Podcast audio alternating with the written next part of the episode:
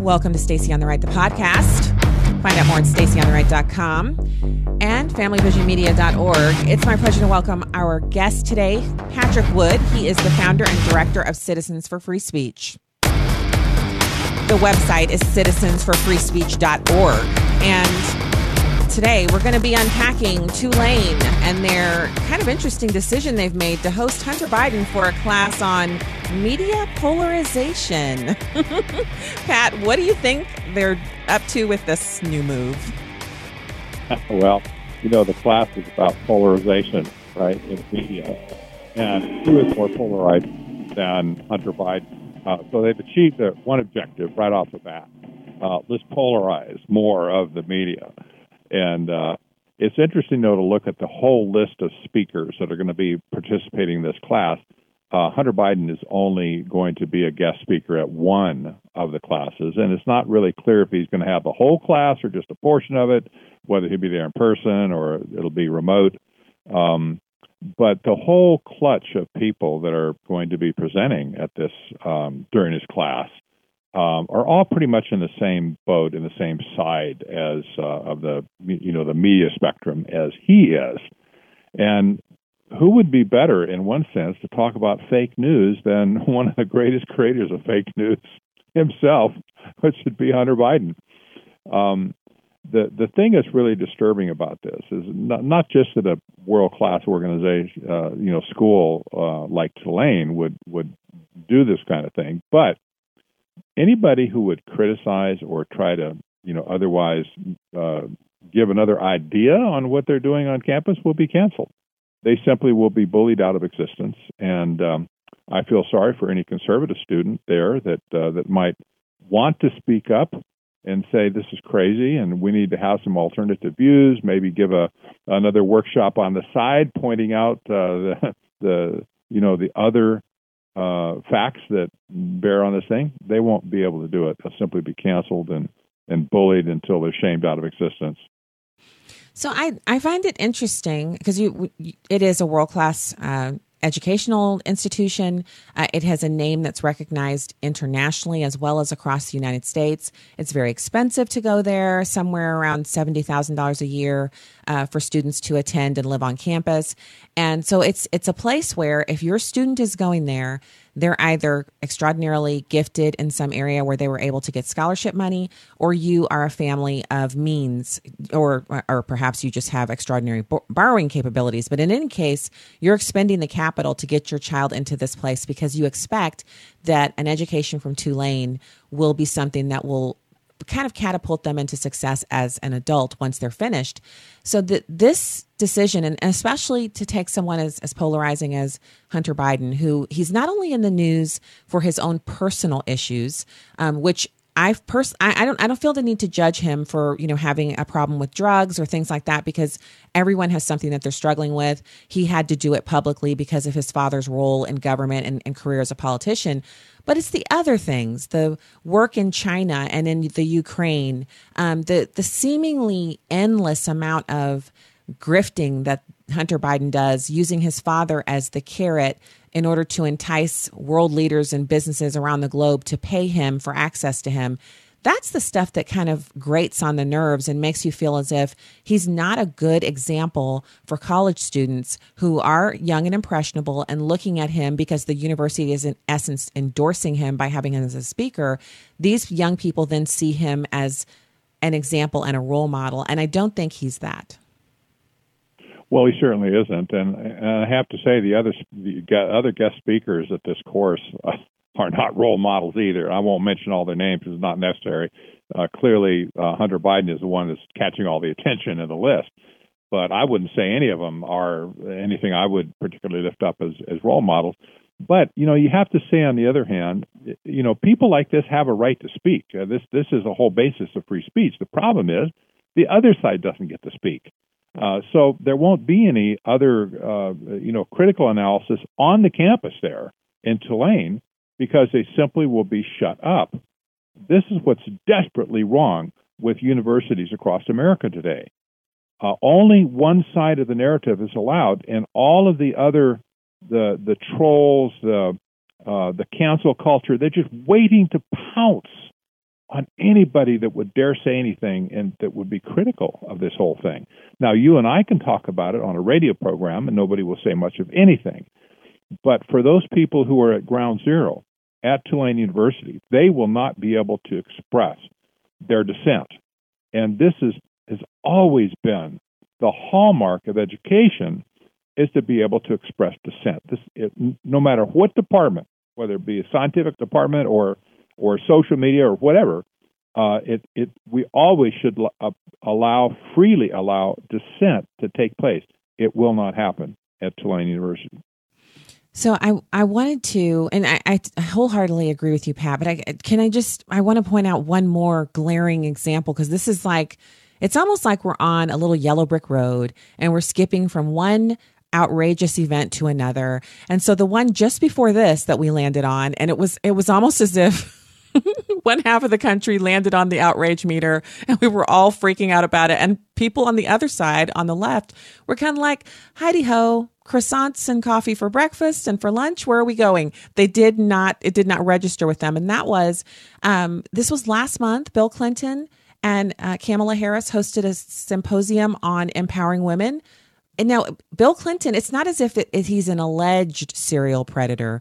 We have proof that he preyed on a young woman in the White House as president. And the other allegations against him, some of them have been settled out of court. Some of them have just become, causes, but no real adjudication. But it's clear that he is someone who cannot speak credibly on empowering women or anything to do with women. Maybe he could be called a good father, because I think his daughter Chelsea, that they have a good relationship. But other than that, how did they host a symposium on empowering women with this guy? And Kamala Harris, the vice president of the United States, also didn't say, "I want you to choose someone else," because she has that kind of power now. She could say, "You know what? I would prefer to speak with and list anyone else, Gloria Allred, and Rosie O'Donnell." Just think of all the people who speak on women's issues. I don't agree with them, but they have more credibility than Bill Clinton. Boy, isn't that the truth? This just underscores the gross, over-the-top hypocrisy of this entire movement to try and restructure America. That bringing Bill Clinton into anything is just outrageous, but especially with relation to women's rights. But this upper class of people, and I hate to use the word upper class, because then we're talking class distinction again. But people like Bill Clinton, people like Hunter Biden, they have a Teflon coating that nothing sticks to, and they can get away with this stuff somehow. It's always been a mystery to me how this can happen, but there are many, many people at the top echelons of our government society that are just, criminal, that they get away with anything. They're not prosecuted. They're not brought before. They're not accountable to anybody. They just do this stuff, and then they can turn right around as if nothing happened. It's like they're wearing Teflon, and nothing will stick to them.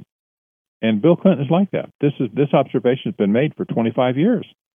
He's just the man of Teflon. Nothing sticks to him. So the fact that he would be brought in again, to them, probably there's no problem with that whatsoever. He's just a great guy, and he was wrongly accused and wrongly, all of society was against him. And he got impeached, and he admitted to his crimes ultimately, and so did all the however many dozens of women that he abused over time. No problem. No problem. That was all just, a bunch of hoopla and drama, but, really wasn't all true. So we can just bring him back into the arena again. This really is crazy thinking. So Pat, you just went through a number of examples. And to me, for the thing that Hillary Clinton, obviously there's Benghazi, but oftentimes when people make mistakes at that level, or they're in the Situation Room and they make a call, and if Americans die, that's attributed to the power that they have or in the office that they're holding.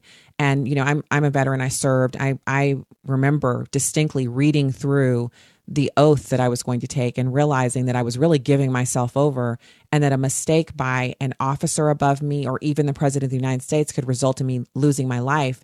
And I took the oath anyway. And so that's what people do. Even our ambassadors, they're all over there at the whim of whoever is in charge of our country. And so she would get away with what happened in Benghazi and not bear any shame for it because it became politicized. But there's other things in the history of Hillary Clinton, the annals of the greatness of Hillary. It's the destruction of the cell phones. They beat them with hammers. It's the bleach bidding of hard drives, the deletion of emails. That's the kind of stuff that any person, from a peon who works in an office somewhere in the bowels of the Pentagon, all the way up to sitting congressional members, when you don't take care of records, it used to mean in this country that you could lose your job, you could lose your elected office, you could be censured, you could be sent to prison. I mean, peons in offices at the Pentagon who delete emails or destroy phones are sent to Leavenworth. So are active duty service members. So I think it's interesting that I'm not talking about the politicized stuff like Benghazi, which was a tragedy of epic proportions, but it's something that can happen. And when people die and they're serving this country, it's a different kind of responsibility that elected officials and people in charge take. But when you're talking about records keeping, that's something that people used to get, the hammer would be dropped on you for that. And Hillary has not had that dropped on her, nor do we see the same kind of furor against Biden for admitting that he told them, the people in Ukraine, you fire the prosecutor or you're not getting this U.S. aid. That's blackmail. He admitted it on an open stage. It should be an open and shut case of him not being able to be elected into political office after he made that statement. But now he's the president of the United States. So we do have a problem with accountability. Absolutely. And this, by the way, I just point out, this is censorship on a smaller level. A microcosm is a better word of censorship. When somebody does something, a record, a public record, or whatever is created, anybody who tampers with that public record is practicing censorship. In the case of Hillary Clinton, when she wiped out her server and when she smashed cell phones, et cetera, those were acts of criminal censorship. And they were not, you're right, they were not held to account at all. But destroying evidence is a crime, and especially in a criminal investigation. And when something like that, when a large portion of information like that is just taken off the public record, wiped out, where, oh, well, I forgot. I don't know what happened to it. I just, something, a glass of water fell on my computer and it's just all fried. This is censorship. Just like the big tech censorship that's taking place is just on a different level. It's hidden, and nobody can recover and rediscover what that information is once it's been wiped out. They say, oh, well. Well, Pat, it was just emails about the wedding and how the donations that were made for Haitians actually went to fund the $1 million wedding of the daughter. Oh, wait, I guess that's also grifting and probably is another good reason why they deleted the emails. So what do you recommend to people who are, because, you're at citizensforfreespeech.org, you're for free speech, but free speech, just from what I'm seeing, I'm not a sage of the ages, but just by my simple observations from here in the Midwest, the way to preserve free speech is to fight back against the censorship and the hypocrisy that we're seeing. And especially, circling back around to our original subject as we close out here, you're talking about that Tulane speaking event. And so parents who can afford to spend $70,000 a year for their kids to go there are usually the same ones who'll write out checks for the endowment. They'll gift stock. They'll gift a part of their estate to, the university that their child graduates from or that they themselves graduated from.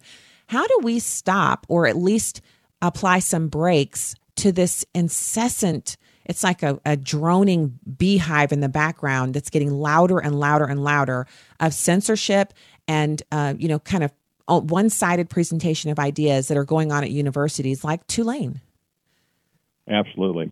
This can only be rectified through local activism. We've stressed this ever since we began in 2018. The local communities are where people need to get involved again and quit shaking their fists at whether it be Fox News or CNN or whoever. Just stop that. Stop watching the news and getting all consumed by it, and get out into your local community and mix it up with your own people where you live. This is where all this stuff originates in the first place. Anyway, this is where the leaders are developed that will go higher in society. to, you know, pull crazy stuff if they're not stopped on a local basis. So while in the last 20 years, while most good Americans have just been sitting back, afraid to speak, self-censoring, if you will, they've created a vacuum into which this entire woke culture, cancel culture, has just crept in. It filled the vacuum, and now it's everywhere. It's in every community. The only way we can stop this is to reverse the process. Americans need to get out into their own community and exercise their free speech. If you're not talking, you don't have it. You need to, you know, you lose it. If you don't use it, you lose it, so to speak. And our director of training says very succinctly, if you don't have a seat at the table these days, you are what's on the menu for dinner. Mm-hmm. And this needs to be recognized. It's going to come for you eventually. Right now we say, oh, well, it's come for Tulane University. That doesn't affect me. But let me tell you, it's coming for everyone eventually. And it can only be driven out starting at a local level.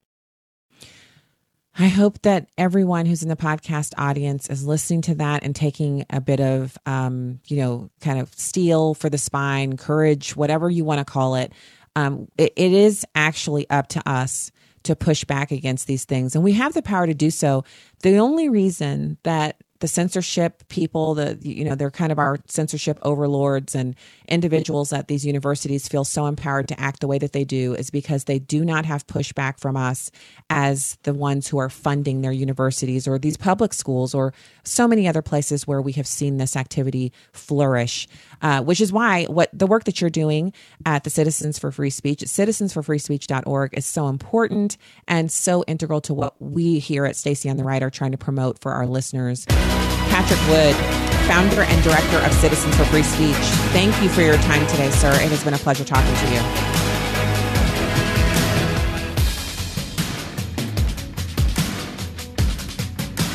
you. All right, find out more at stacyontheright.com, citizensforfreespeech.org.